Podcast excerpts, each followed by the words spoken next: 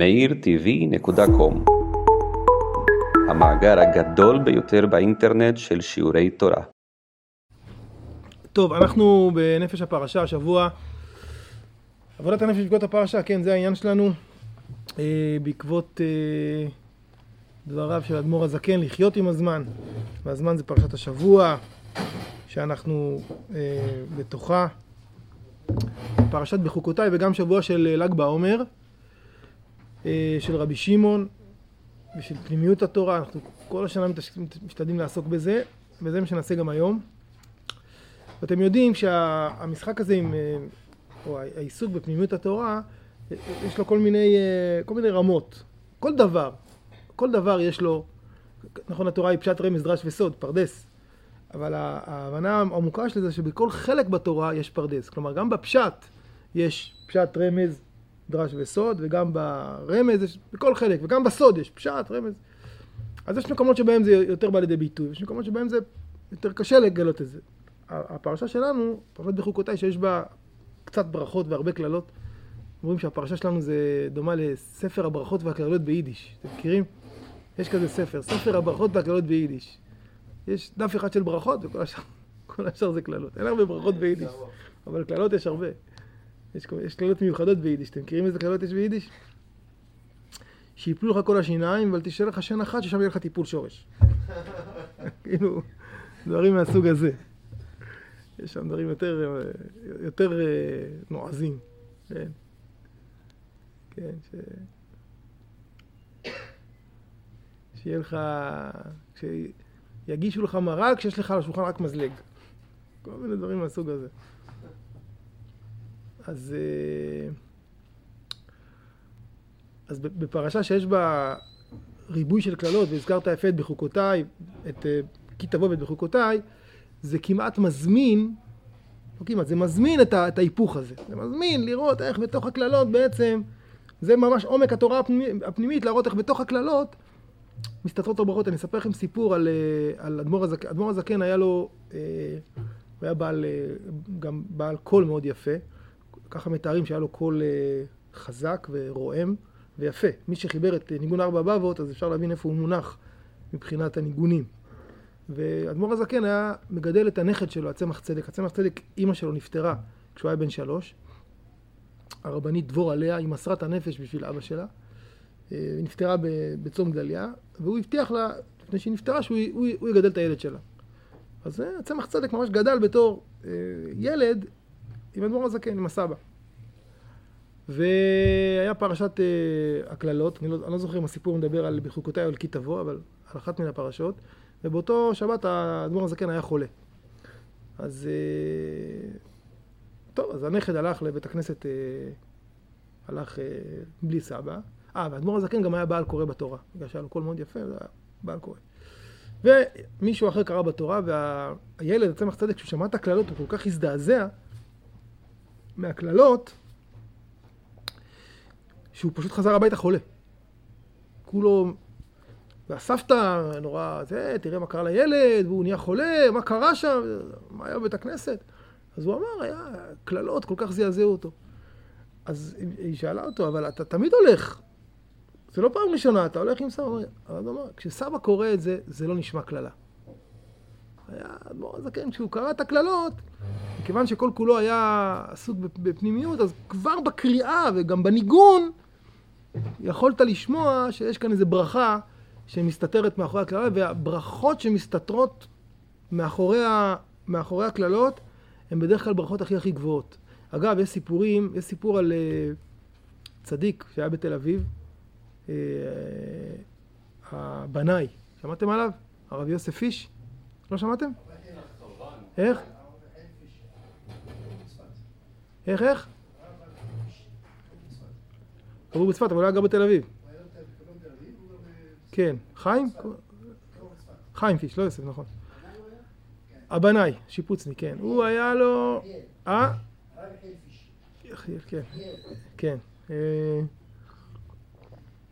הוא היה חלק מחבורה, היה הבנאי, היה הסנדלר, הרב רוביקוב, והיה הצייר, הרב אה, פנטון.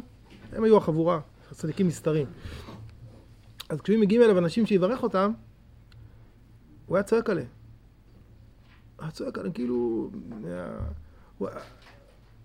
הוא היה לו קרן גמח כזה, הוא היה קונה לחתנים, אה, לחתנים אה, מקרר ותנור, הוא אמר שאני אגיע לג... אחרי 120, אה, ירצו להכניס אותי לגיהנום, אז יהיה לי מקרר, המקררים שקניתי יקררו אותי. או אם ישימו אותי בגיהנום מקרח, אז התנורים שקניתי יחממו אותי. הוא היה מסתיר את עצמו, וכשהיו מבקשים, באים לבקש לנו ברכה, הוא היה צועק על מי שהיה מגיע לבקש. אז אנשים היו נורא נבהלים והולכים. כאילו, דופקים אצלו בדלת. אני כמובן, לא, לא הייתי אצלו, אבל דיברתי עם אנשים שהיו אצלו. והיו, נגיד, בא מישהו, הרב, רק כשאומרים את המילה הרב, אה, לא, אין פה, אין שום רב, לא גר פה, אין לנו ילדים, אז מה נראה לך שאני יכול להבטיח ילדים? אני יכול לתת ילדים לאנשים שלהם ילדים, בלי סוף, ברכה וכל זה, מה, כאילו, הוא היה כאילו צועק, אבל תוך כדי הצעקה, מבליע את הברכות. הברכות היו עובדות, כן? ברכות היו, כאילו, אז הרבה פעמים ברכה שנמצאת בתוך, בתוך קללה, כאילו אם מישהו צועק עליה, זה כאילו מובלעת, זה, זה נועד כאילו כדי להגן עליה. לפעמים הברכה היא כל כך גדולה, שאם תגיד אותו בצורה ישירה, אז יהיה עליה עין הרע, ויהיה עליה כל מיני, אז אתה עוטף את זה בתוך איזה, כאילו, כמו קללה, אבל באמת יש שם, יש שם ברכה. וככה בזוהר, הזוהר מתעקש בצורה מאוד מאוד, אה, אנחנו עכשיו בשבוע של רבי שמעון, כל פעם שיש קללות, הוא ישר קורא אותן בצורה עמוקה. והפוכה, הזוהר עושה את זה בצורה מפורטת, ובעזרת השם נלמד את זה, על הקללות בכי תבוא, יש מאמר ארוך של הזוהר, מאמר הקללות והברכות בכי תבוא, וזה מאמר של רבי שמעון, אולי נלמד את זה השבוע בל"ג בעומר, ביום חמישי אולי זה יהיה השיעור, שהוא פשוט עובר קללה קללה ומראה איך, היא, איך הוא, מהפסוקים, איך הוא, איך, איך חייב להפוך אותה, לא אפשר להפוך אותה, חייב להפוך אותה. אנחנו היום בפרשת בחוקותיי, אנחנו נעשה את זה על, קללה אחת בפרשת בחוקותיי, אבל תבינו שכשיש קללות, אז בדרך כלל הן מסתירות בתוכו איזשהו תוכן פנימי שצריך טיפה לנחש אותו. איך נדע? אז אה, כלומר, כל פסוק אפשר להפוך לברכה, אבל ישנם פסוקים שהם זועקים ובולטים. כשאתה רואה פסוק שהוא לא קשור, שהוא לא, לא מסתדר, הוא לא ברצף, הוא לא... אז הפסוק הזה צריך להדהד לנו.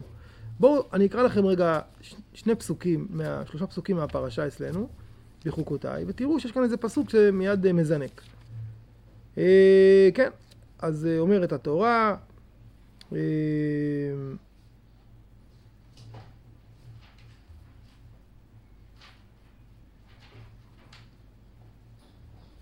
כן. או, הקללות מתחילות, לא תשמעו, לא ואם באלה לא תבשרו לי, והלכתם מקרי, והלכתי אף אני עמכם בקרי, והכיתי אתכם, גם אני על חטאותיכם, והבאתי עליכם חרב נוקמת נקם ברית, ונאספתם אל עריכם, ושילחתי דבר בתוככם, וניתתם ביד אויב. אז יש פה דברים חמורים מאוד. גם חרב, גם אה, מצור, גם דבר, גם... כאילו... עכשיו, הקללות הן הולכות, הקללות הולכות בסדר עולה, אתה לא, אתה לא מקלל מישהו אה, שתהיה חולה בדבר, ואחרי זה גם שיהיה לך נזלת. בסדר? זה לא נכון, אתה מתקדם. הקטסטרופה צריכה להתקדם. אז פתאום יש פסוק הבא, בשברי לכם מטה לחם, ואפו עשר נשים לחמכם בתנור אחד, והשיבו לך לכם במשקל, ואכלתם ולא תשבעו.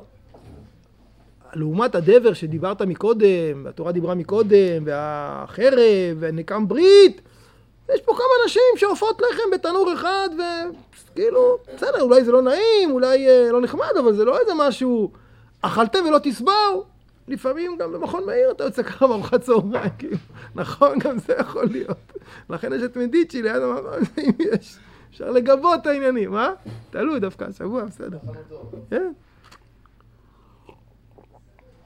הפסוק לא מתאים, אתם מבינים? במשקל שלו הוא שוקל פחות מהפסוקים שנאמרו מקודם.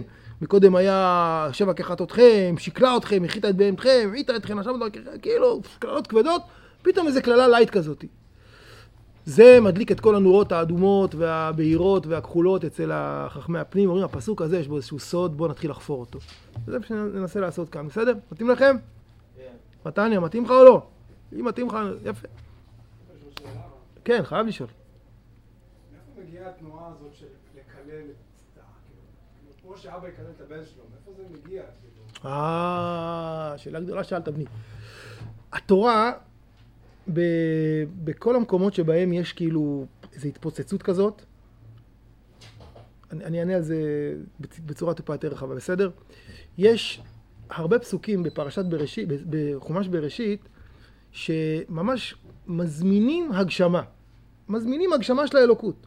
ממש פסוקים שאתה... כמו ויתעצב השם אל ליבו. וינחם, ויאמר, וינחם על האדם אשר עשה. כמו אה, ויתהלך אלוהים לכל הגן. ממש פסוקים שאתה קורא ואתה אומר, אוי ואבוי, למה אתם מדברים ככה? לא קראתם רמב"ם? כאילו, אתה אומר למשה רבנו, לא, לא קראת רמב"ם לפני כתבת התורה? כן? למה התורה נכתבה ככה? כן? או כשכתוב נעשה אדם, נכון שהקדוש ברוך הוא מתייעץ. למה זה כתוב? למה התורה כתובה באופן שעלול להזמין אנשים לטעונות בהגשמה? תשובה, כי יש סכנה גדולה יותר מן ההגשמה אפילו. מה הסכנה? שאנחנו. שהיא סכנה קיימת, שהיחס אל האלוקות יהיה מין יחס שיש שם איזה אלוהים בשמיים, שהוא ברא פעם את העולם, אבל הוא ממש לא מתעניין בנו מה אנחנו עושים, יש לו אלף ואחד עניינים, איך קראתי איזה ציטוט בספר של הרב זקס, של איזה מדען שאני כרגע לא זוכר את השם שלו, אנחנו חיים בכוכב זניח שמקיף כוכב אחר בלתי חשוב, בקצה של גלקסיה נזנחת, שהיא אחת ממיליארדי גלקסיות. כאילו זה... ומעל הדבר הזה שזה אלוהים שפעם פעם פעם ברא אותנו, מזמן way over עסוק בדברים אחרים וכל זה. כדי להפקיע את המחשבה מן האדישות הזאתי, התורה כותבת את הדברים באופן שתבין שאנחנו מאוד מאוד מאוד מעניינים את הקדוש ברוך הוא, עד כדי כך שהוא מתעצב אל ליבו כביכול, ושהוא אה, הולך והוא מדבר וכן זה. הדרך, וגם הסיפור של הקללות. הסיפור של הקללות זה סיפור של מישהו שכאילו התורה רוצה להעביר לנו עד כמה, עד כמה זה כואב כביכול להשם יתברך, ואולי אפילו בלי המילה כביכול, עד כמה זה מצער את השכינה, כמה הוא מעוניין בנו, ולכן כאילו, ולכן במהות, בקללות הללו, כמו שאומר רבי שמעון בכי תבוא, אנחנו מיד נראה את זה בזוהר הזה, טמון סוד הגאולה, כי בעצם בקללה הזאת נעוץ סוד האכפתיות, המעורבות, כן? וזה מה שמופיע במדרש הידוע, שכשחרב בית המקדש, אז דווקא הכרובים היו במצב שלישי. הכרובים האלה הם שני מצבים. מצב אחד, שהם פניהם אל אחיו, שזה כאילו ישראל עושים רצונו של מקום. מצב שני שהם גב אל גב, שזה זה. וכשחרב בית המקדש הם היו מחובקים, כמער איש ולוויות, ממש כאילו, אחי, איך זה יכול להיות? עומק היחס, זה כאילו, הקדוש ברוך הוא אומר, אני לא מוכן לוותר עליכם, זה פוצצות כזאת, שהיא... ברמת, ה, ברמת הפרקטיקה זה אנחנו חווים קושי, אבל ברמת האכפתיות, כמו שאוהבים להגיד שההפך מהאהבה זה לא שנאה, אלא ההפך מהאהבה זה אדישות. זה ההפך מהאהבה. יפה, וואלה, יקיר, זה משפט חזק הבאת אותו עכשיו. שלך, מה אכפת לך? משפט חזק, אני חוזר את זה לטובת המאזינים, האהבה נגמרת כשהכעס הופך לאדישות. כי סין, סין, או, כעס זה, זה אכפתיות, אני כועס, אבל ברגע שאני, יאללה, תקשיב, אחי, עזוב אותי. לא, אתה לא מעניין אותי, אני כבר לא, אני אתן, אני בא, הולך, אני בא פה שמונה עד אחת, לא מעניין אותי כלום. זה כבר, זה כבר uh, גמור. טוב.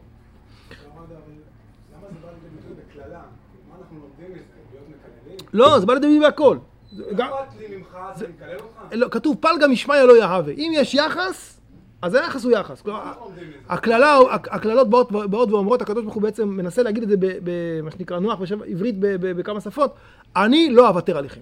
לא פה ולא פה ולא פה ולא פה, אני לא אוותר עליכם. הקשר בינינו הוא קשר בל ינותק. אנחנו קוראים לזה קללות, כן? אבל uh, בתורה זה קרוי, uh, כאילו, uh, זה... המילה שמופיעה שם זה ברית. חרב נוקמת נקם ברית. כאילו, הברית כל כך חזקה שאני לעולם לא אוותר עליכם. טוב, בואו נראה. רש"י באמת מפרש את הפסוק הזה, בשברי לכם את הלחם ואפו עשר נשים לחמכם בתנור אחד והשיבו לחמכם במשקל ואכלתם ולא תשבעו, אז רש"י מפרש באמת את הקללה, אבל זה קללה כזה light. מטה לחם, לשון משען, כמו מטה עוז, אשבור לכם כל מסעד, ואפו עשר נשים לחמכם בתנור אחד, מחוסר עצים, טוב, אבל זה כאילו קללות, לא יהיה עצים, ל"ג בעומר, עכשיו גם ככה אין עצים, כולם לוקחים לכולם את המדורות. השיבו לחמכם במשקל, בקיצור רש"י מפרש את זה על קללה, אבל אתה רואה שרש"י מתאמץ לפרש את הפסוק הזה כי קשה לו איזה מין קללה light זאתי? מה בדיוק הקללה כאן? אז הוא מתאמץ לפרש. כבר המאור ושמש אומר, מאיר כאן, ושברי לכם מטה לחם ואפו עשר נשים לחמכם בתנור אחד והשיבו לחמכם וכולי, כבר העירו בזה החברה של רבי שמעון בן יוחאי בזוהר החדש, שהקללות שבתורה אינם כפי פשוטם לבד, ונרמז בהם גנזי נסתרות ברוב ברכות. אתם יודעים, פעם הלכתי ל... פה, היה פה פעם בנק בגבעת שאול, אולי עוד כמה, לא יודע, בנק מזרחי. אני לא יודע כבר כמה שנים לא הייתי בבנק. כל היום ב... אה, הוא קיים? אבל ביטלו שם את כל היכולת להפקיד צ'קים. אין, בקיצור, הבנק היום זה וירטואלי. היה פעם, היה בנק, הלכתי, לפניי חיכה בתור בן אדם עם שקית קרטון של סופרסל כזה. אתם מכירים? יש להם שקיות כאלה מקרטון, שקית ככה, כמו שמחזיקים סנדוויץ' ומים חד פעמי, בקבוק מים. היה לפניי בתור. טוב, חיכיתי, זה. הוא מגיע, התור שלו, הוא שם את השקית הזאת על הדלפק ושופך. היה אז, אה, ה-200 היה אדום, לא, היום זה כחול. לכן אומרים במוצאי שבת, זרענו וכספנו ירבה כחול, שיהיה הרבה כחולים. לא, לא 20, הרבה 200, נכון? זה תפילה לאברכים.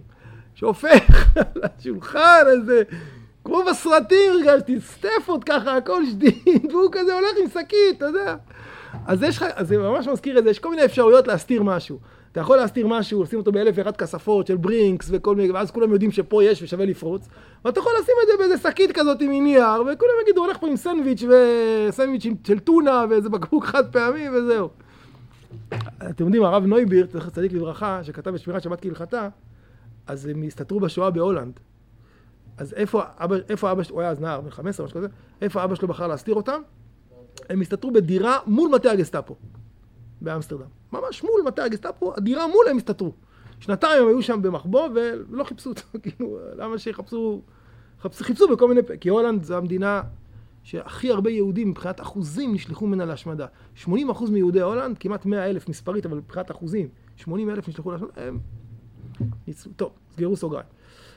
אז ה... מכיוון שהמאור בשמש הזכיר כאן את הזוהר, אז בואו ניתן רק דוגמה קטנה מהזוהר בכי תבוא, איך רבי שמעון הופך את הקללות לברכות. תראו את הזוהר הזה. רבנו קולונימוס, הרב קולונימוס, רב קולונימוס, כן, אחד מאבות החסידות. אה, נו, תעשה רגע, קולונימוס, אה, ברח לי השם שלו. אריאל.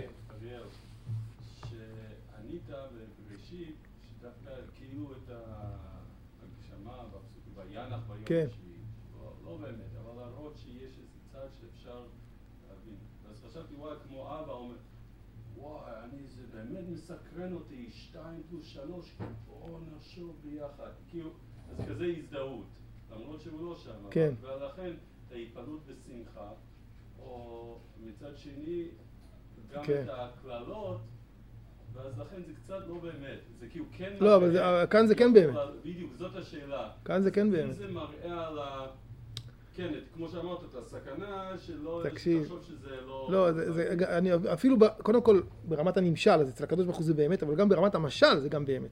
כלומר, כשאבא שמח בילדים שלו, או מצטער מהילדים שלו, כשילד מגיע בכיתה ב' עם מבחן במתמטיקה שהוא הצליח בו, אז לא נוסף לאבא כלום, לא ברמת, ה... נכון, האבא לא רואה את המבחן, הוא לא עכשיו יודע יותר מתמטיקה, אבל הוא באמת שמח. אתמול היה לנו אספת הורים של הילדים שלנו, הלכתי, הבטיחתי עם אשתי לאספת הורים, זה לא קורה הרבה, אז אני גם קצת אה, מתלהב על זה, שאני מגיע, כן? אז אתה עולה, זה דברים שנוגעים אליך, אומרים לך דברים טובים, דברים שצריך להשתפר, אתה לא עובר לך ליד האוזן. זה ממש משל טוב לקשר הזה. אבל בעניין של הקללות, אז האם הוא אומר, זה היה נשמע לפני זה שכמו בבראשית, הוא לא באמת מתכוון ביד חזקה ובזרוע נטויה של ממש, אלא שתבין שיש שם איזה משהו. זה, לא, זה, לא, בקללה יהיה לכם מאוד קשה. לא, הבאתי את זה- הבאתי את זה רק בתור דוגמה. אותי, אני יכול לעשות, אבל... ואז אתה לא יכול לדייק לכאורה מה... נכון, אבל בסדר, זה היה דוגמה כללית, אתה אל תדע, זה, זה היה רק דוגמה כדי לה- להמחיש שהרבה פעמים שווה לקחת סיכון בהתנסחות שהיינו אולי מעדיפים אחרת ממנה, כדי להביע משהו חשוב, שזה עומק היחס. וזה הדבר הכי חשוב לקדוש ברוך הוא להעביר לנו, שהוא מלך רחום, חנון, שומע, מקשיב, מאזין. אה, זה לא איזה מישהו למעלה ש... "לא, תעשו מה שבא לכם, אם אתם רוצים, ככה, כן, אלא יש שם איזה, יש, יש מערכת יחסים חיה. בואו נראה את הזוהר הזה, חייב ללמוד זוהר שבוע של רבי שמעון. אמר לרבי שמעון, זה, אולי נראה אותו ביום חמישי את כל הזוהר, זה סיפור אחר על המערה, רבי שמעון כאן הולך למערה בלוד, הם שולחים לו יונה עם כל מיני שאלות, הוא מחזיר להם תשובה.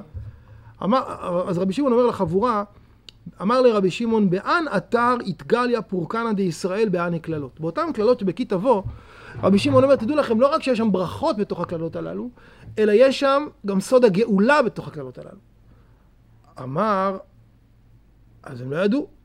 אז אמר להם, אשך, אשכח ודייק דוכתא בישא מכולו תמן אהבו. תחפש את הקללה הכי גרועה, תחפש את הקללה הכי קשה, שם סוד הגאולה. וואי וואי אשכח, זה רבי יוסי, מישהו מדבר איתו. אשכח ודייק ואשכח. הוא הלך וחיפש מה הקללה הכי גרועה בפ- בכי תבוא. דכתיב היו חייך תלויים לך מנגד, ופחתה לילה ויומם ולא תאמין בחייך. זה הקללה הכי גרועה. למה זה הקללה הכי גרועה? כי זו קללה שמבטאת את האובדן של האדם בביטחון העצמי הבסיסי שהוא, שיש לו מקום להניח את הכף רגל שלו. כל שאר הקללות זה האדם נמצא, יש לו חרב כזאת, אה, איום כזה, אבל הוא בטוח בעצמו. כאן פרקה לו האישיות, הוא כאילו כבר לא מאמין בעצמו. זה המקום הכי גרוע. היו חייך תלויים לך מנגד, ופחתה לילה ויומם, ולא תאמין בחייך. האדם איבד את, ה, את האמון הבסיסי ב- בעצמו, הוא כבר לא יודע, יום, לילה, חורף, מה, מה טוב, מה רע, איבד את זה. זה סוד הגאולה. למה זה סוד הגאולה? אני אגיד את זה במילים שלי, ואז נראה איך זה, איך זה כתוב בזוהר. סוד הגאולה תלוי בכך שיהיה איזה, וזה היום קל מאוד להבין את זה בחברה פוסט-מודרנית, את הדברים של הזוהר הזה, כן? היסטוריה כללית בקצרה. בהתחלה היה תקופת המיתוס, כן? בני אדם לא הבינו כלום, והיה הרבה מאוד אלילות. ואז התחילה העת המודרנית נגיד, ובני אדם הורידו את אלוהים מהכיסא, ושמו את מי? את המדע. אנחנו מבינים הכל, יודעים הכל, אנחנו, זה, זה התקופה המודרנית, עם היצירות המפוארות, ועם הגילויים של איינשטיין, וכן הלאה, זה הדרך שהסתיימה במה? בשתי מלחמות עולם. ואחרי שתי מלחמות העולם, מתחילה התקופה הפוסט-מודרנית. מה זה התקופה הפוסט-מודרנית? יש אמת? אין אמת. לא יודעים. לא, לא, אני לא... אני, אני יכול לדבר מהמקום שלי, אתה מהמקום שלך. יש רק כלל אחד, מה? אל תפגע באחרים. כל עוד אתה לא פוגע באחרים, זה מה שאתה רוצה. כלומר, אנחנו חיים בעולם שבו אין אמת. כל אחד יכול להגדיר את עצמו איך שהוא רוצה, ואין איזשהו... כשאדם מאמין בחייו, אז הוא מאמין באיזושהי אמת פנימית שיש בו, הוא מגיע... אין. ודווקא המקום הזה, כאילו מוריד את האדם, כרגע יש ריק, כרגע הכיסא ריק. היה עליו פעם אלילות, עבודה זרה. הורידו את האלילות, שמו שם את מי? את האדם, המדע, המדעי. האדם יודע הכל, האדם מגלה את הכל. עכשיו גם האדם ירד, ומי יש שם על הכיסא? כלום, ריק. אין, אין כלום על הכיסא. אבל דווקא הריק הזה, החוסר, אמ- חוסר, אה, הפחד הזה, החוסר אמון, מפנה מקום לאמונה אחרת, עמוקה, בשלה, שתלך ותופיע. בסופו של דבר האדם הוא יצור מחפש משמעות, והוא לא יוכל לעד לחיות בעולם חסר משמעות שהוא רק מורכב מנרטיבים, מסיפורים. אומר הזוהר, ואף על גב דיעד חברי הזמן אינון חיים, תלוין קמן וספקן, ועיקר העיר ויציבן מילין. אני חושב שזה הפירוש של הזוהר. למרות שיודעים החברים אה, שזמן הוא בעצם, עתיד לבוא זמן ש, שהוא יהיה, יאתגר את החיים, החיים תלוין קמן וספקן, דווקא התלות של החיים והספק שלהם, עיקר העיר ויציבן מילן. זה יהיה זמן שיוליד את העיקר ואת היציבות, כלומר תתחדש כאן איזו אמונה חדשה. דווקא מה, כלומר דווקא מהפסוק הזה, והיו חייך תלויים לך מנגד. האדם יפסיק להאמין בעצמו. במובן כאילו שהוא המקור והקריטריון לכל מיני אמיתות. כי ראינו מה קרה שתי מלחמות עולם, נכון? אז יהיה איזה מין תקופה פוסט-מודרנית שבה לא יהיה ערכים, והוא פחתה לילה ואומר, ולא תאמין בחייך, ומכיוון שלא תאמין בחייך, זה יפתח את הפתח למה? לחיים אחרים, לחיים עמוקים יותר, לחיים אלוהים. שוב פעם, יחזרו, יחזרו לחפש את הערכים הנצחיים. זמן כזה, אנחנו, היום קל, יחסית קל להסביר את זה, את, ה, את, ה, את המצב הזה. אז זה רק דוגמה איך בזוהר, בכי תבוא, רבי שמעון לוקח את הקללה הכי הכי עמוקה, והופך אותה לסוד הגאולה. אבל אנחנו פרט בחוקותיי, אנחנו רוצים להתמקד בפסוק, אה, בשברי לכם מטה לחם וכולי. אני, עוד לפני שניכנס כאן, אנחנו נלמד כאן אה, אה, תורה של אדמו"ר הזקן, נפלאה בעיניי הדבר הזה. אבל בואו רק נדקדק את הפסוק עצמו. בשברי לכם מטה לחם, ואפו עשר נשים לחמכם בתנור אחד. אני מבקש רגע שתדמיינו את הסיטואציה. עשר נשים שאופות משהו בתנור אחד, זה חוויה נעימה או לא נעימה? כמה רואים שאתה גבר ולא אישה? עשרה גברים שאופים לחם בתנור אחד, זה חוויה לא נעימה. זוז, זוז, הייתי פה לפניך, בוא'נה, זוז, זוז, זוז. עשר נשים עופות זה בתנור אחד, זה תענוג. זה מה שקורה, קורה כל הזמן, כל יום שתגיד, אפשר לשים אצלך רגע בשתי בתנור? בטח, מה, איזה מתכון, מה עשית, איזה יופי, טוב, תקראי רגע לבת שלך, בוא נעשה רגע ביחד, תציעי, תכניסי, עושים את זה. מה? כן, זה פסוק, בפשט של הפסוק, הוא מספר סיפור נעים. גם נשים, כן, נשים הן הרבה יותר שיתופיות, ודאי פחות, כמעט לא תחרותיות, הרבה יותר שיתופיות מאשר גברים. ועשר נשים שעופות בזה, זה נחמד מאוד, תוך כדי שזה נאפה, גם מדברים על מה היה, ומה עשינו, ומה המתכון, ומה פה, ומה שם, כן, בלי כרגע להיכנס לעניינים מגדר, וזה ככה, ממש ככה, נכון? אז הפסוק עצמו הוא נחמד, והשיבו לחמכם במשקל, אז יש לחם, רק שוקלים אותו, ואכלתם לא תשבעו. תראו, אומר המאור בשמש, בכתוב הזה גם כן יש לשים לב שהפשט בו הוא בלתי מובן.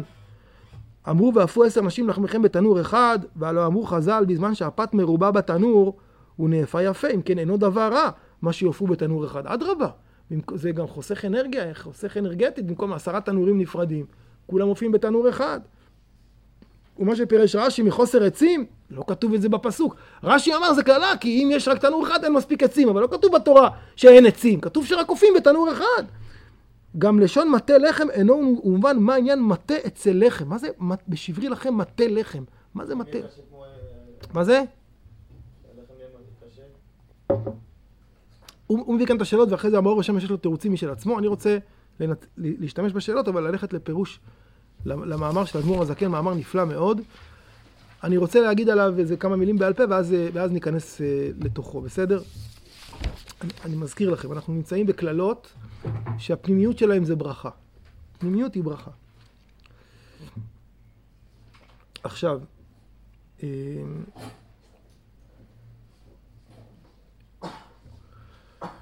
חלק מהמציאות של קללה אמיתית, הקללה האמיתית, נובעת מכך שהמפגש עם התורה הוא מפגש חיצוני. הוא מפגש חיצוני. אנשים מקיימים את המצוות, אבל מקיימים אותם כלפי חוץ. עושים אותם או בגלל אה, מוסכמות חברתיות, או בגלל שסתם נחמד לי להשתייך לאיזה אזור דתי. אין בזה העמקה, אין בזה שייכות. ואז חלק מהמקרים זה בסדר, חלק מהמקרים זה חסר ערך, וחלק מהמקרים זה הפוך מה, מה, מהכוונה, מכוונת המכוון. אתם מבינים מה אני מתכוון? לדוגמה תפילה. תפילה. תפילה זה מפגש, זה הזמנה למפגש, לדיבור עם השם יתברך, זה תפילה. אז אם אדם מגיע לתפילה והוא לא, לא, לא הגיע לפגישה, אז לכאורה זה, זה הפוך מהמטרה. עדיף לא להגיע לפגישה בכלל, מאשר להגיע לפגישה ולא להיות בה, כי זה, זה פוגע. הזמנת מישהו והוא מגיע והוא אומר לך, כן, מה, כן, אז עדיף שלא תגיע בכלל. כן? אז אם אדם מגיע לתפילה, כי לא יודע, כי נחמד פה וחביב פה. וזה, אם אדם אומר, תשמע, אני מגיע לתפילה, אני יודע שאתה לא מכוון, אבל לפחות אני נמצא, אני עם עשרה יהודים, הגעתי, אז, אז זה בסדר, זה, זה עובר. אבל אם אדם מגיע לתפילה והוא בכלל לא נמצא, הוא משחק עם עצמו, אז למה באת? לכן זה הדרך. חלק גדול מה, מהניתוק והריחוק מהשם יתברך שמוליד קללה, הוא תוצאה של חוסר, של חוסר גישה לדברים בפנימיות. וזה מה שבא רבי שמעון לעשות, וזה מה שבא בעל שם טוב והחסידות לעשות. כשאדם ייפגש עם התורה ועם דבר השם, הוא ייפגש לזה ממקום פנימי, אמיתי, שייצור אצלו שינוי. מה יכול להיות משל למשהו שעובר שינוי אמיתי, אמיתי ו... ופנימי? המשל הכי מוצלח הוא אפייה. כשאתה לוקח משהו ואופה אותו, אתה מפעיל עליו חום, וכתוצאה מהחום הזה הוא, הוא נהיה משהו אחר לגמרי, הוא נהיה משהו אכיל, הוא נהיה משהו טעים, הוא נהיה משהו קרוב, כן? זה מין משל כזה. איך אני לוקח את כל המצוות והתורה ואני אופה אותם. אופה אותם. נהיה אופה, כן? במקום להגיד אפייה, אפשר להגיד הפנמה. זה בעצם אותו עניין. ואם אני משתמש ב, ב, ב, בעוד מונחים, כל דבר של פעולה, כל דבר של עשייה, תמיד ייאמר בלשון זכר, דוחה. זכר זה עשייה ופעולה. כל דבר של הפנמה, כל דבר של אה, חיבור ופנימיות, ייאמר בלשון נוקבה. אז אם אני רוצה לומר שהדרך והפתרון ליציאה ממציאות של קללה זה עבודה של הפנמה, של חיבור, דרך פנימיות התורה, נשתמש במשל של אישה עופה. כלומר, הפנמת הדברים על ידי חום, על ידי החימום, והחום נוצר על ידי זה שרואים את האור הפנימי שבהם, את הלהבה הפנימית שבהם, וזה כל הסיפור של ל"ג בעומר, אם אתם רוצים, למה מדליקים בל"ג בעומר הדלקה, כן, אני אוהב את המילה הדלקה ולא מדורה, מדורה זה, עושים את זה בקומזיץ, לא יודע בפלמ"ח. בל"ג בעומר עושים הדלקה לכבוד רבי שמעון, כי כל התורה הפנימית של רבי שמעון בעצם באה להדליק אש בתוך גוף, כן? באה להדליק את האור של הנשמה בתוך גוף ולהראות איך בכל מצווה ומצווה יש בה טעם פנימי, וכשאתה נחשף אל הטעם הפנימי המתחבר אליו, זה נהיה חם. זה נהיה מלא, זה נהיה משמח, זה נהיה חלק ממך. ואז המצוות הן לא כמסוי על האדם, ולא כאיזה טרחה, ולא כאיזה משהו, אלא הוא חי אותם, הוא תוסס בהם, הוא שמח, הוא מתלהב. וזה הדרך ליציאה מן הקללות. הקללה היא בעצם תוצאה של איזושהי התנתקות, איזשהו ריחוק. אנשים עושים את הדברים בתור מצוות אנשים מלומדה, לא מחוברים אליהם, ואז לאט לאט נוצר ריחוק, וזה המצב הכי גרוע גם, שזה, כמו שמתואר ב, מתואר בנביא, שהם מקריבים קורבנות. אבל זה כאילו, זה מין אוטומטי כזה, אני בא, מקריב קורבן, מסמן וי, ועכשיו כאילו הקדוש ברוך הוא אמור לעשות את העבודה. והקדוש ברוך הוא צועק, מה אני צריך את הקורבנות שלכם? קרעו לבבכם ועל בגדיכם, אל תקראו לי את הבגדים, תקראו את הלב. למה לרוב זבחיכם יאמר השם? החפץ להשם בעולות וזבחים וכן איזה הדרך, כי שמוע בקול השם. אני רוצה את הלב שלכם, הקורבן הוא איזה פלטפורמה, הוא איזה מציאות, אבל אני רוצה את הלב, לא, אנשים באים, יש, אה, יש אה, אה, גישות כאלה בעולם שמחלקות את העולם לכל מיני, אתם מכירים? אני אוהב את זה. מחלקים את העולם לשתיים. כל מיני, נגיד, מכירים? העולם מתחלק לכלבים וחתולים, אתם מכירים? אה? לא מכירים? העולם מתחלק לכלבים וחתולים. כלב, זה סתם, זה לא קשור לשיעור, אבל זה בדיחה להעיר אתכם. כלב, אז הוא רואה שהאדון שלו, הבעלים שלו, נותן לו אוכל, נותן לו מים, מוציא אותו לטיול, אז הוא מבין שהאדון, הוא, זה האלוהים, אז הוא ממושמע והולך אחריו. חתול רואה שהאדון שלו מביא לו אוכל, מביא לו מים, מוציא אותו לטיול, אז הוא מבין שהוא אלוהים, אז הוא עושה מה שבא לו, כן. אז תלוי מה, אתה כלב או חתול. אז העולם גם מתחלק ל... זה חלוקה אחת. איזה חלוקה רציתי להגיד? אחרת, רציתי להגיד עוד חלוקה. תכף אני אזכר. אמ, אז אה, מרוב בדיחה שכחתי את הדוגמה הראשונה. כן, כן, על, אה, נכון. אז, אה, אז הקדוש ברוך הוא אומר, אני רוצה, אני רוצה את הלב שלכם, אני רוצה את הפנימיות, אני רוצה את השייכות, אני רוצה את, ה, את הקרבה, אני רוצה, זה מה שאני רוצה. אל ת, תתחילו עכשיו לעשות לי כל מיני דברים אה, אה, פרקטיים. זה רק... אה, יפה. אז הדרך לצאת היא זאת. בואו תראו מה אומר אדמו"ר הזקן. ואפו עשר נשים. פירוש ואפו, כי הנה התורה נקראת לחם חיטה, שהוא כ"ב אותיות התורה כמניין חיטה. חיטה בגימטריה 22, ובעצם התורה היא, נקראת חיטה. כן, היא איזה מין, גם כתוב שאין הת- אין התינוק אומר אבא עד שהוא טועם טעם דגן. והעניין כי האוכל יישא שלא נאפת עדיין, אינה מתעכלת במאיו כלל, ואינה אינה נבלע באיבריו להיות ממנה דם הנפש. אם אדם אוכל בצק, אז תוך הקיבה זה נהיה דבק כזה, והגוף ינסה לפלוט את זה, ולא יהיה מזה שום הזנה לגוף, כי זה לא עבר איזושהי אפייה. אבל האוכל אחר אפייתו, הוא מתעכל במאיו ונבלע באיבריו להיות ממנו דם הנפש, והיו לאחדים ממש. ממש נהיה אחד. וכן העניין במזון הנפש היא התורה. שכשאינה אפויה אצל האדם כמו שהתבהר לקמן, אדם אוכל תורה אבל היא לא אפויה. אנחנו נצטרך לשאול אז איך אופים את התורה? איך נהיים אופה, אופה של תורה? איך זה קורה? אבל, אבל אפשר לאכול תורה שהיא לא אפויה. זה נכנס... מה? אם הבן אדם הוא לא מספיק לי בשביל... בוא נראה, הוא יגיד את זה בהמשך, אבל אף אם הוא אדם שלומד תורה הרבה, אינה מתאחדת עמו, אלא היא עניין בפני עצמו, והוא בפני עצמו, ואינו מקבל חיות ממנה כלל, כי עניין הלחם הגשמי שלא נאפה עדיין כלל. זהו, אדם לומד תורה, אבל זה כאילו עובר, זה נהיה לו ידע כזה, אינפורמציה, לא יודע מה, הוא יודע לצטט הרבה פסוקים, אבל זה לא, זה לא חלק ממנו. אין חיבור, אין חום, אין קרבה. אבל כשהתורה אפויה אצל האדם, אני כל כך אוהב את הביטויים האלה, אתה יודע, זה, זה כזה משל יפה. אפויה אצל האדם. היא נבלעת בכל רמ"ח איבריו, והיו לאחדים ממש כנ"ל. מספרים על האדמו"ר הרש"ב, שפעם הוא עשה בשבת איזה פעולה כלשהי.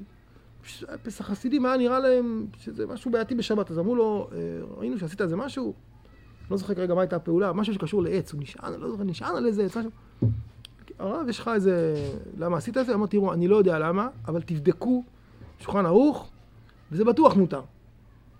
למה? הוא אומר, אני מילדות למדתי הרבה תורה, ואני כאילו אה, אה, שעבדתי את הגוף שלי שיתנהג רק לפי השולחן ערוך. אז אם עשיתי משהו, זה בטוח... אה, זה כאילו זה אחד. אני כבר לא צריך לחפש בספרים, אני כבר, זה כבר זורם.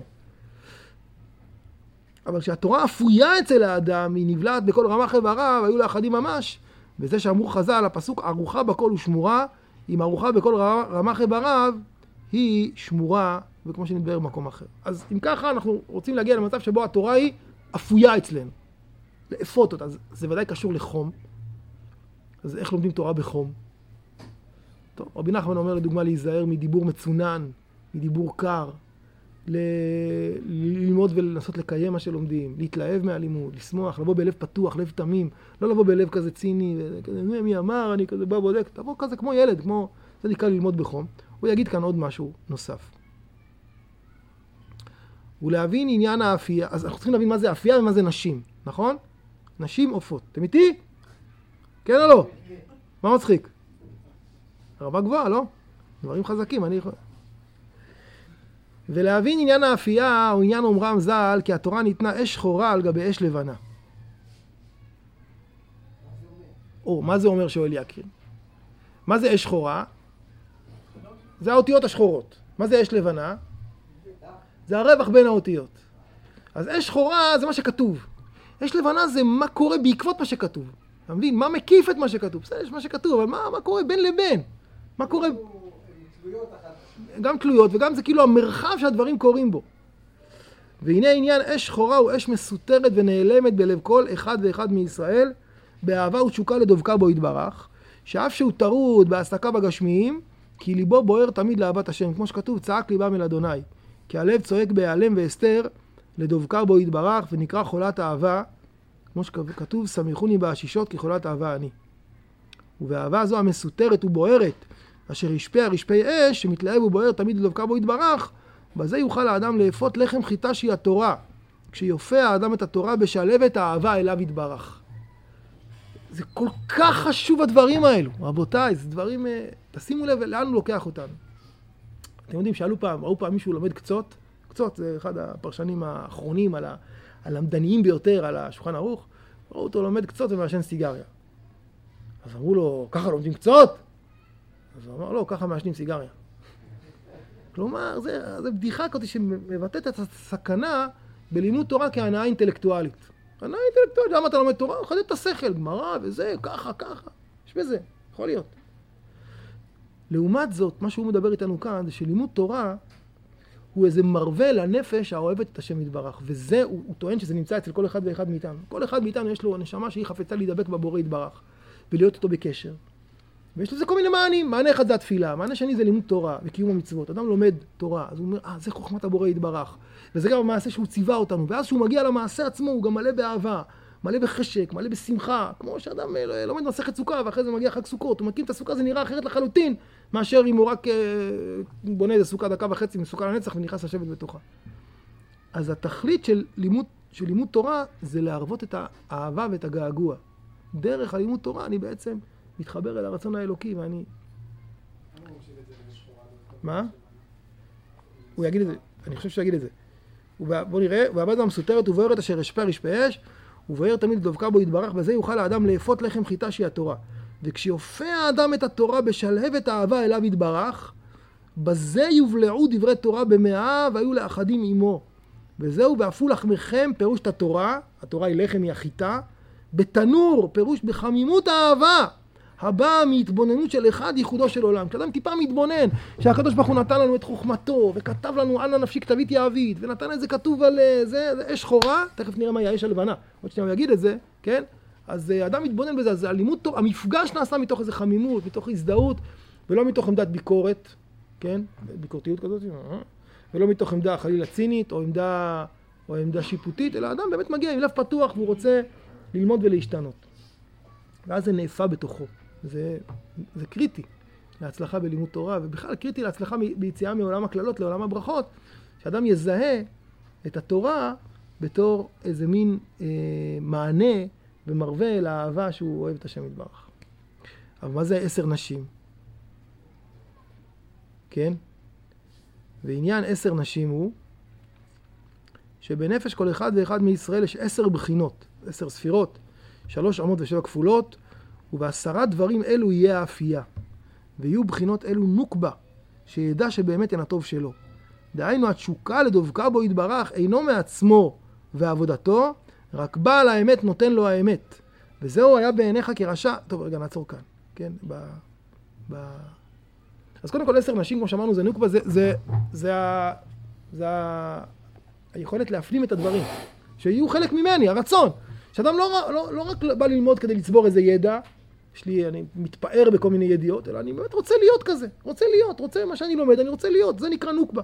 שכל אחד לומד בבחינת אישה, התורה היא כאילו אה, זכר, והלומד הוא אישה, והזכר בא להשפיע על האישה, כן, הדוכרא בא, הדוכרא בא להשפיע על הנוקבה. אז אפ- אפשר ללמוד תורה בדוכרא, להגיד, אני לומד את התורה, אני מבין אותה, אני זה, ואפשר להגיד, אני לא בא, אני, התורה באה ללמד אותי. אני בא פתוח, אני בא, אני בא להיות, כן, אז עשר נשים זה לאפות את התורה בכל כוחות הנפש, כן? יש עש- עשר כוחות בנפש, מכתר ועד, אה, ועד מלכות, כתר, חוכמה, בינה, דעת, חסד, גבורה, תפארת, נצח, הוד, יסוד ומלכות, אם סופרים את הדעת סופרים את הכתר, כידוע וכולי. אני רוצה לחוות את התורה בכל הכוחות כולם, או בשפה יותר פשוטה, אנחנו רוצים גם ללמוד תורה ולהבין אותה, אבל גם להתרגש ממנה ולנגן אותה ולשמוח בה, וגם לעשות אותה בידיים, במצוות. כלומר, מפגש שלם, מפגש חווייתי שלם. לא רק מפגש אינטלקטואלי, כן? לא רק מפגש אה, שכלי. מה עם הרגש? מה עם הלב? מה עם ניגונים? מה עם, אה, עם סעודה? מה עם מצוות? מה... כל, כל הקומה כולה, מחשבה, דיבור ומעשה, מוחין, לב, מוטבע, כל הדברים כולם. גם כשאדם אה, אוכל, וגם כשהוא נמצא עם אשתו, וגם כשהוא בשירותים, וגם כשהוא בתפילת נעילה. בכל מקום הוא מחפש את הקדוש ברוך הוא ועובד אותו עם כל כוחותיו. והוא זוכר כל הזמן שזה מת- מתנה מהשם יתברך, כן? ידע באמת שאין הטוב שלו, דהיינו התשוקה לדבקה בו יתברך, אינו מעצמו ועבודתו רק בעל האמת נותן לו האמת. זה, זה משל שמופיע בהרבה מאוד מקומות. וזה משל מוצלח. אנחנו צריכים לזכור שבתוכנו יש נשמה, שהיא חלק אלוקא ממעל ממש. והיא כאילו סוג של, היא, היא אורחת אצלנו, היא לא, אנחנו, כן, היא ירדה מלמעלה, והיא, והיא ממנה כל הכיסופים וכל הגעגועים וכל ההשתוקקות, היא, היא נותנת לנו, כביכול, שאדם לא, פשוט הוא רוצה שאנחנו, שלא יקרה מצב שהלחם נשרף. כלומר, אדם מרוב שהוא עף על עצמו, ואני, אז הוא מתחיל, הלחם מתחיל להתנפח עד שהוא בסוף נשרף. צריך לזכור שכל הכיסופים וכל הגעגועים ממנו יתברך. וזהו יהיה בעיניך כרשע, אפילו אם אחד לומד תמיד תורה, מתפלל תמיד, מכל מקום יהיה בעיניך בעצמך כרשע, אבל הרע בעצמו, שעושה שלו, שלו, כי הוא מעצמו. כן, זו תורה גדולה מאוד, שאת הטוב שאנחנו עושים צריך לייחס לקדוש ברוך הוא, ואת הרע צריך לייחס לעצמנו. וזה טוב מאוד, למה? כי אם אני מייחס את הרע לעצמי, אז מי אני? אני בסך הכל אייל ורד, אז עשיתי רע כזה קטן של אייל ורד, גם לא בעיה להתגבר עליו. זה לא, זה לא קרה כאן איזה רע עולמי, איזה רע קוסמי. לא, אני עשיתי משהו רע, ולכן אני גם יכול לתקן. כשעשיתי משהו טוב, זכיתי שהקדוש ברוך הוא, שהוא מקור הטוב, יתגלה דרך המעשה שעשיתי, הייתי צינור טוב, אז בעצם, וואו, זכיתי כאן להתגלות עצומה. אמנם גרגיר קטן, אבל מתוך טוב עצום. וואו, זה משהו אדיר. אז זה אדם צריך כל הזמן להרגיש שכשיש לנו איזה, כשאדם ניגש אל התורה, והוא לומד בשמחה ובטוב לבב ובחום וכל זה, לזכור שכל ההתלהבות והחום זה הקדוש ברוך הוא נתן לנו איזה מתנה, כדי שלא נתנפח יותר מדי. והשיבו לחמכם במשקל, דילגתי פה שתי שורות, פירוש שישיב התורה על ידי אפייה הנ"ל ממטה למעלה, בבחינת משקל ושקל בפה לשרים, שהוא בבחינת שלמעלה מבחינת הערים, שבו שוקל הרים נקרא מתקלה בזוהר, כן? אז והשיבו לחמכם במשקל, כן? על ידי האפייה, התורה עולה מלמטה למעלה. תורה של למטה זה תורה שנלמדת בחיצוניות, ותורה שמצליחה לטפס למעלה, זה תורה שנלמדת בחום. כמו תכונת החום שעולה למעלה, תורה שנלמדת בחום, באיזושהי התלהבות. אז תראו, לקח אדמו"ר הזקן, שהוא כמובן תלמיד הרב המגיד, שהוא תלמיד הבעל שם טוב, שהוא תלמיד רבי שמעון בר יוחאי ורבנו הארי. אתם מכירים את המשל? אומרים, יש רבי שמעון, רבנו הארי והבעל שם טוב. היה קבוצת אנשים שרצו לפגוש את המלך. אז מישהו אמר, אני אלך ואני אביא לכם מכתב מהמלך. אה, הביאו מכתב מהמלך, אז כולם נורא התלהבו, ורצו עוד. אז בא מישהו שלישי שני ואמר, אני אלך ואביא לכם ציור של המלך. אה, מצוין, הלך הביא ציור של המלך. ואז הם עוד יותר התגעגעו, אז מישהו השלישי הבא ואמר, אני אלך ואביא לכם את המלך בעצמו. הראשון זה רבי שמעון, שהביא מכתב מהמלך, זה הזוהר. מכתב מהמלך עצמו. כי התורה היא גם מכתב, אבל היא מכתב מה לעשות. והזוהר זה כאילו מכתב אישי. מרוב ההתלהבות רצו יותר, אז רבנו הארי הביא ציור מהמלך. כי כל כתבי רבנו הארי זה מה קורה בעולמות. התלהבו עוד, עוד יותר, אז הבעל שלו הביא את המלך בעצמו. תורת החסידות, שהיא ממש לפגוש את הקדוש ברוך הוא בכל דבר, בכל מעשה. אז לקחנו כאן פסוק, ואפו עשר נשים לחמכם בתנור אחד, ופתחנו איתו כאן תורה עצומה, איך יוצאים מעולם של ריחוק וקללה לעולם של חום והזדהות. כן, הדברי תורה צריכים להיות אפויים בתוך הנפש, אדם צריך לרצות להזדהות איתם. איך זה קורה? על ידי חום, על ידי אהבת השם, על ידי, על ידי תפיסת התורה, לא בתור איזה מין אה, ציר אינטלקטואלי, אלא בתור מרווה לאהבה שקיימת אצל כל אחד ואחד מאיתנו. למה? בגלל מתנה שקיבלנו. כל אחד לפני שהוא נולד, זרקו לו נשמה. הזוהר בפרשת משפטים אומר שהקדוש ברוך הוא קורא לנשמה לפני שאדם נהיה, לא, אומר לה, צריכה לרדת לגוף פלוני. אומרת לו, מרא דעלמא לא באינה, לא רוצה. לא, אני טוב לי כאן איפה שאני. מוותרת על הכבוד, אומר לה, תשכחי מזה, כל מה שבראתי אותך זה בשביל הרגע הזה שתרדי לנשמה. ואז היא בוכה, מה יהיה? הזוהר דורש את זה על הפסוק, וכי ימכור איש את ביתו לאמה, איש זה הקדוש ברוך הוא, ביתו זה הנשמה, מוכר אותה לאמה, לתוך הגוף, מסכנה, עכשיו היא יורדת לגוף של תינוק, כאבי שיניים, להחליף טיטולים, חיסונים, מה היא צריכה את כל הדברים האלה? עד שהיא תגיע לגיל... שתזה... אומר לה, אין לך ברירה, צריכה לרדת, אבל אני מבטיח לך שאת יכולה לחזור הרבה יותר גדולה ממה ששלחתי אותך, אם תעמדי בכל הניסיונות שיהיו שם וחד על זה הדרך. וכאן, כן? אז, הנש, אז הנשמה הזאת, הבת מלך, היא כל הזמן משדרת געגועים, היא רוצה לחזור ל- ל- לאבא שלה. משם מגיעים הגעגועים. קח את הגעגועים האלה, תרווה אותם עם התורה. לימוד תורה שנעשה מתוך חיבור, מתוך אהבה, מתוך דבקות, מתוך לימוד פנימיות התורה שמחמם את הדברים ומאירה אותם, כי פנימיות התורה נמשלת לאור ולחום. אור כי היא מאירה את הצדדים הפנימיים, וחום כי היא הופכת אותנו לשייכים. מחוברים, מחוממים. זה לק... ומתוך הפנמה, שזה נשים, זה מה שבעצם מתקן את כל הסיפור הזה של הקללות. אז ועפו עשר נשים, זה לאפות את התורה עם עשר כוחות הנפש הקולטות, לחמכם בתנור אחד, מתוך אחדות, בתוך תנור אחד שהדברים ככה חמים ומבעבעים. הדברים האלו בעצם, בתוך עומק הקללות, נמצא פסוק מאוד מאוד מיוחד שהופך את הכל ומעביר אותנו מעולם של כלל עולם של ברכה, שנזכה, שיאיר בנו אור גדול, אור פנימיות התורה בשבוע הזה, שבוע ההוד, ומיין ואומיין. ברוכים תהיו. אה, תתה.